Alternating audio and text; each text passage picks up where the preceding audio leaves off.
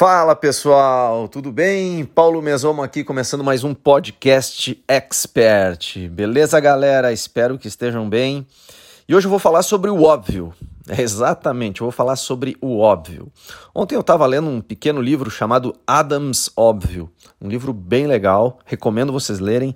É bem curtinho, eu li o livro inteiro uma meia hora. É bem curtinho mesmo, bem rápido. É, é do Robert Updegraff né? E ele fala mais voltado, o papo dele original nesse livro é, é falar sobre como as pessoas acham que só coisas complexas e coisas muito é, criativas, assim, no sentido de serem muito. parecerem ideias muito incríveis e tal, muitas vezes são valorizadas como se fossem muito boas e no fim das contas não funcionam tão bem.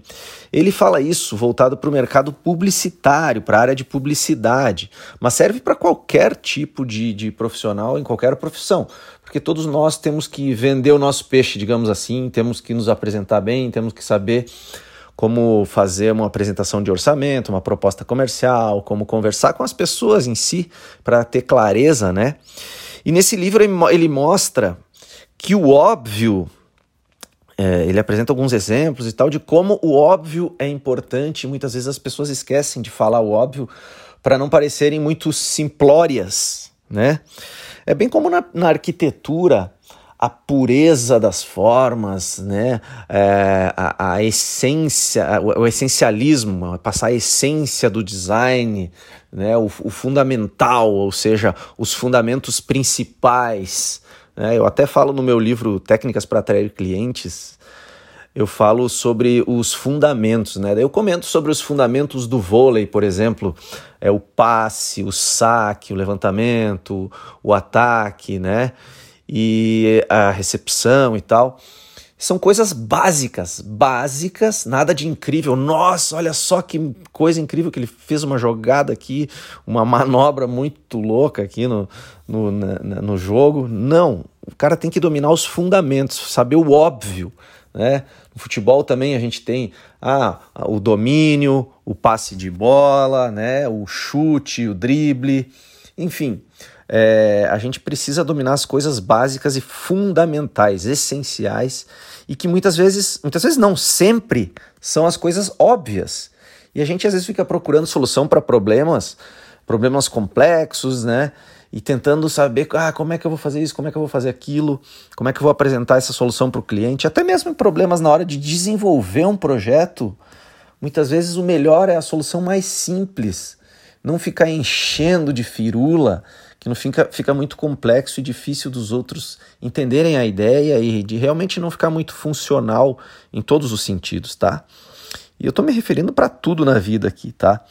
Então, nesse livro, Adams, óbvio, é, até sugiro que vocês leiam, ele foi publicado em forma de conto uh, no Saturday Evening Post em abril de 1916, galera. Olha só, 1916 e ele vale totalmente para hoje, não, não muda nada, é comportamento humano.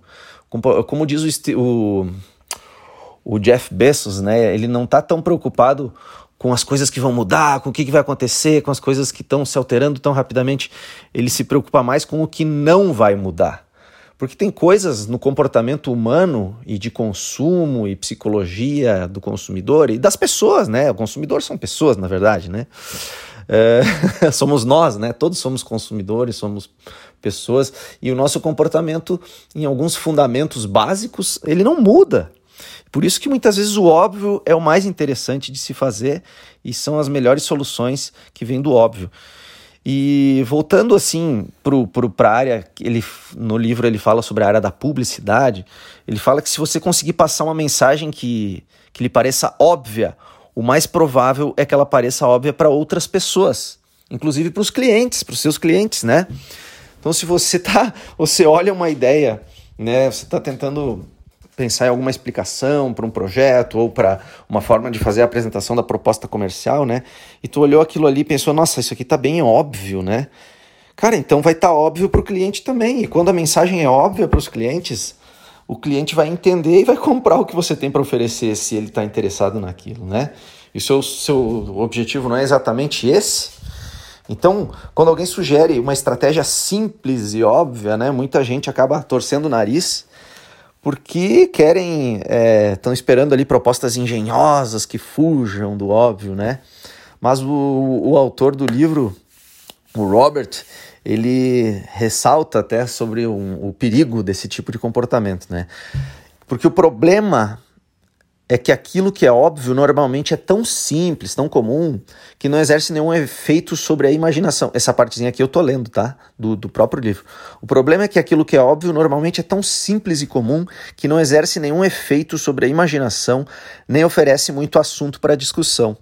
E todos nós gostamos de falar a respeito de ideias super criativas, pirotécnicas e planos elaborados em jantares de negócios, né?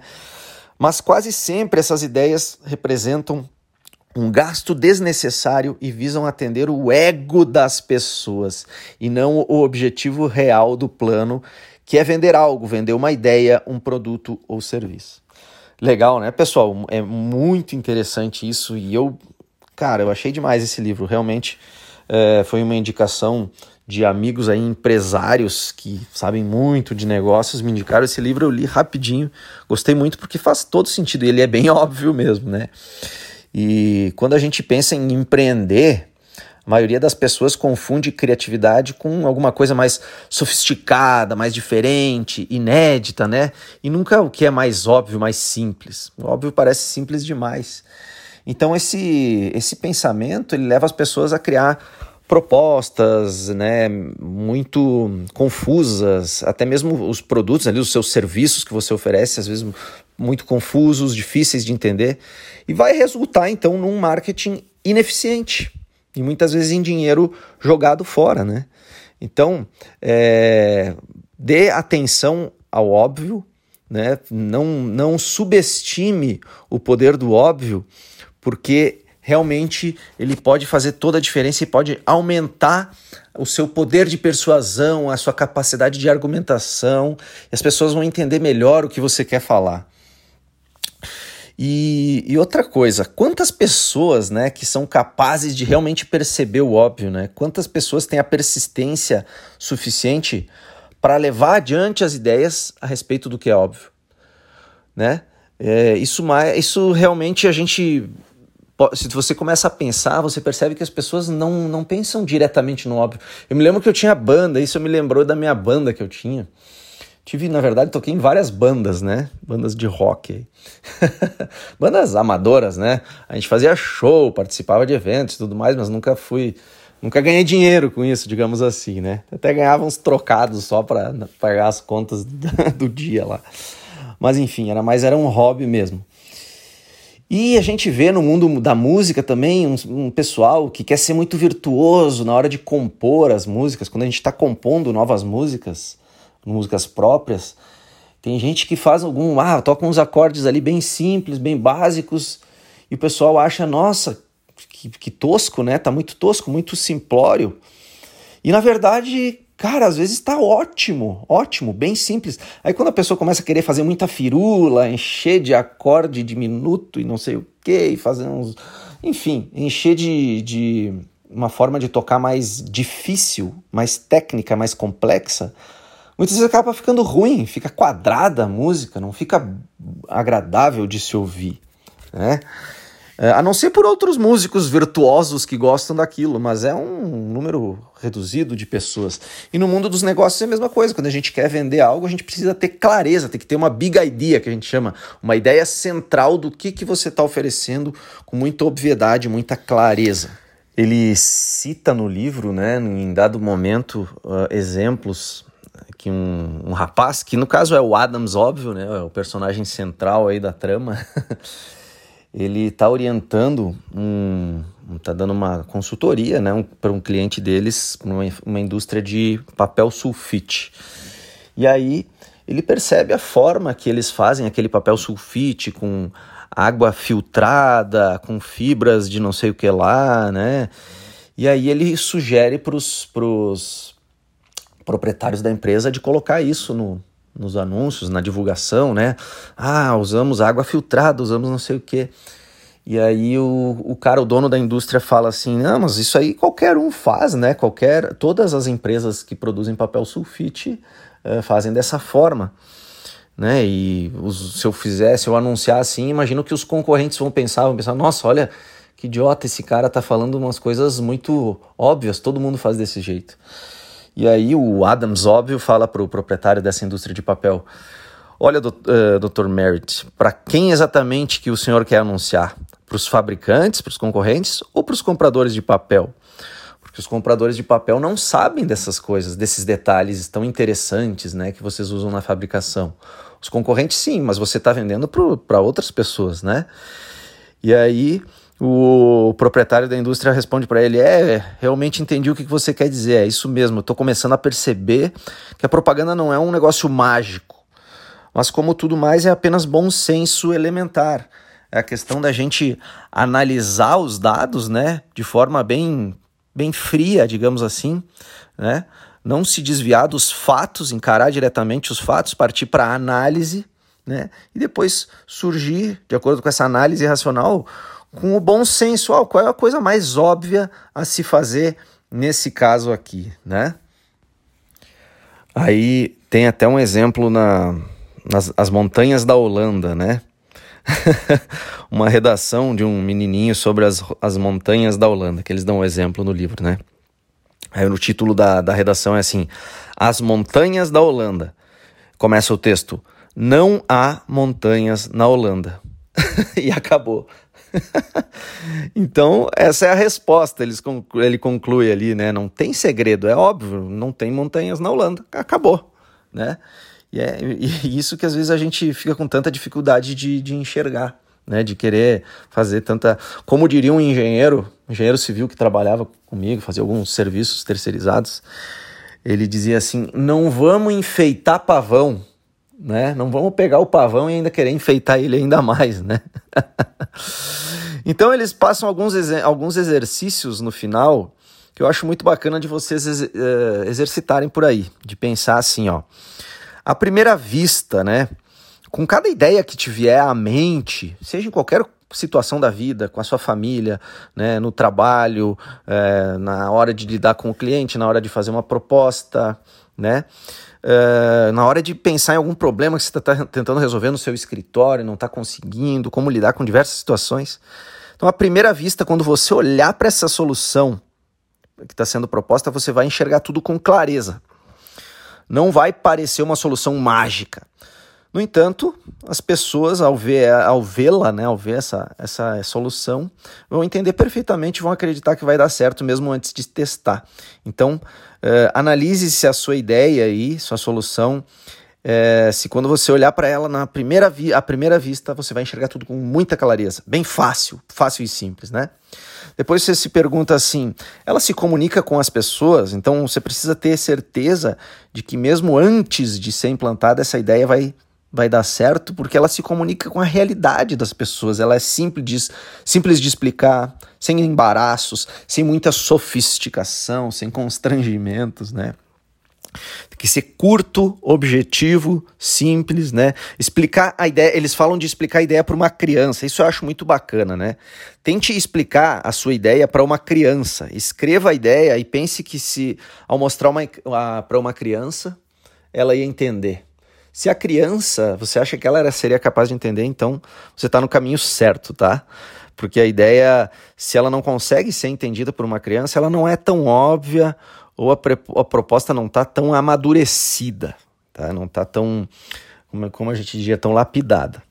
Tem outra coisa que é o efeito eureka. O efeito eureka é quando você mostra uma ideia e os olhos de todo mundo brilham assim, né? Pode estar diante de uma plateia barulhenta, ou pode estar num círculo pequeno de pessoas, ou só com uma pessoa, mas a pessoa se silencia e fica prestando atenção. Começa, nossa, chamou atenção, o pessoal começa a prestar atenção em você, né? Não tem nada de fenomenal ali no que você está dizendo, mas você encontrou alguma coisinha, algum item ali que deu um estalo, uma solução, uma ideia que fez sentido imediato para todo mundo.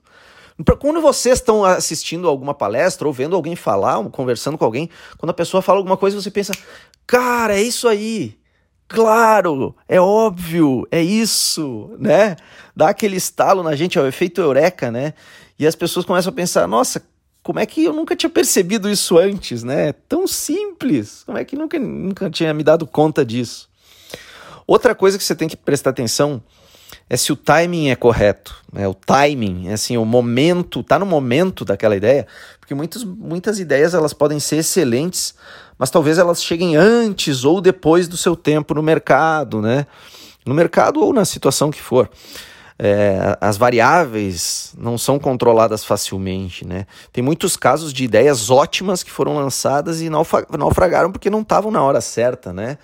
o próprio Waze, existem, existiam outras empresas fazendo aplicativos como o Waze, e o Waze que deu certo, porque ele entrou bem no timing certinho. O Uber também existia é, essa ideia em outros, outras empresas. Estou dando alguns exemplos da área de tecnologia, mas em tudo que é tipo de negócio é, existem exemplos assim, né? De alguma ideia que foi criada e foi muito, se deu muito bem e já tinha alguém já tinha pensado naquilo, já tinha tentado implementar e não tinha dado certo ainda, né? Mas daí em outro momento, por causa do timing, ela funcionou e deu certo. Então o timing é tudo mesmo. Você tem que prestar atenção para não se antecipar e nem se atrasar demais, tá? E como saber se você está no momento certo? Você vai estar tá antecipado quando as pessoas gostarem da proposta, mas pensarem em alguns constrangimentos que podem ocorrer aí ao, ao alcançar o público, né? Alguns embaraços, digamos assim. E vai estar tá atrasado se não parecer algo original, algo novo, né? É óbvio, né? é óbvio. Beleza, galera? Espero que vocês tenham gostado de tanta obviedade aqui nesse nosso papo de hoje.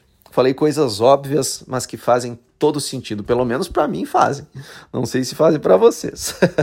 Beleza? Me segue lá para trocar ideia comigo. Me segue lá no Instagram, arroba arquitetoexpert no Instagram. A gente tem. É, a, o podcast está em todas as plataformas aí de, de streaming de áudio, né? Não sei em qual você está ouvindo agora. Tem meu canal do YouTube, Paulo Mesomo, lá no YouTube.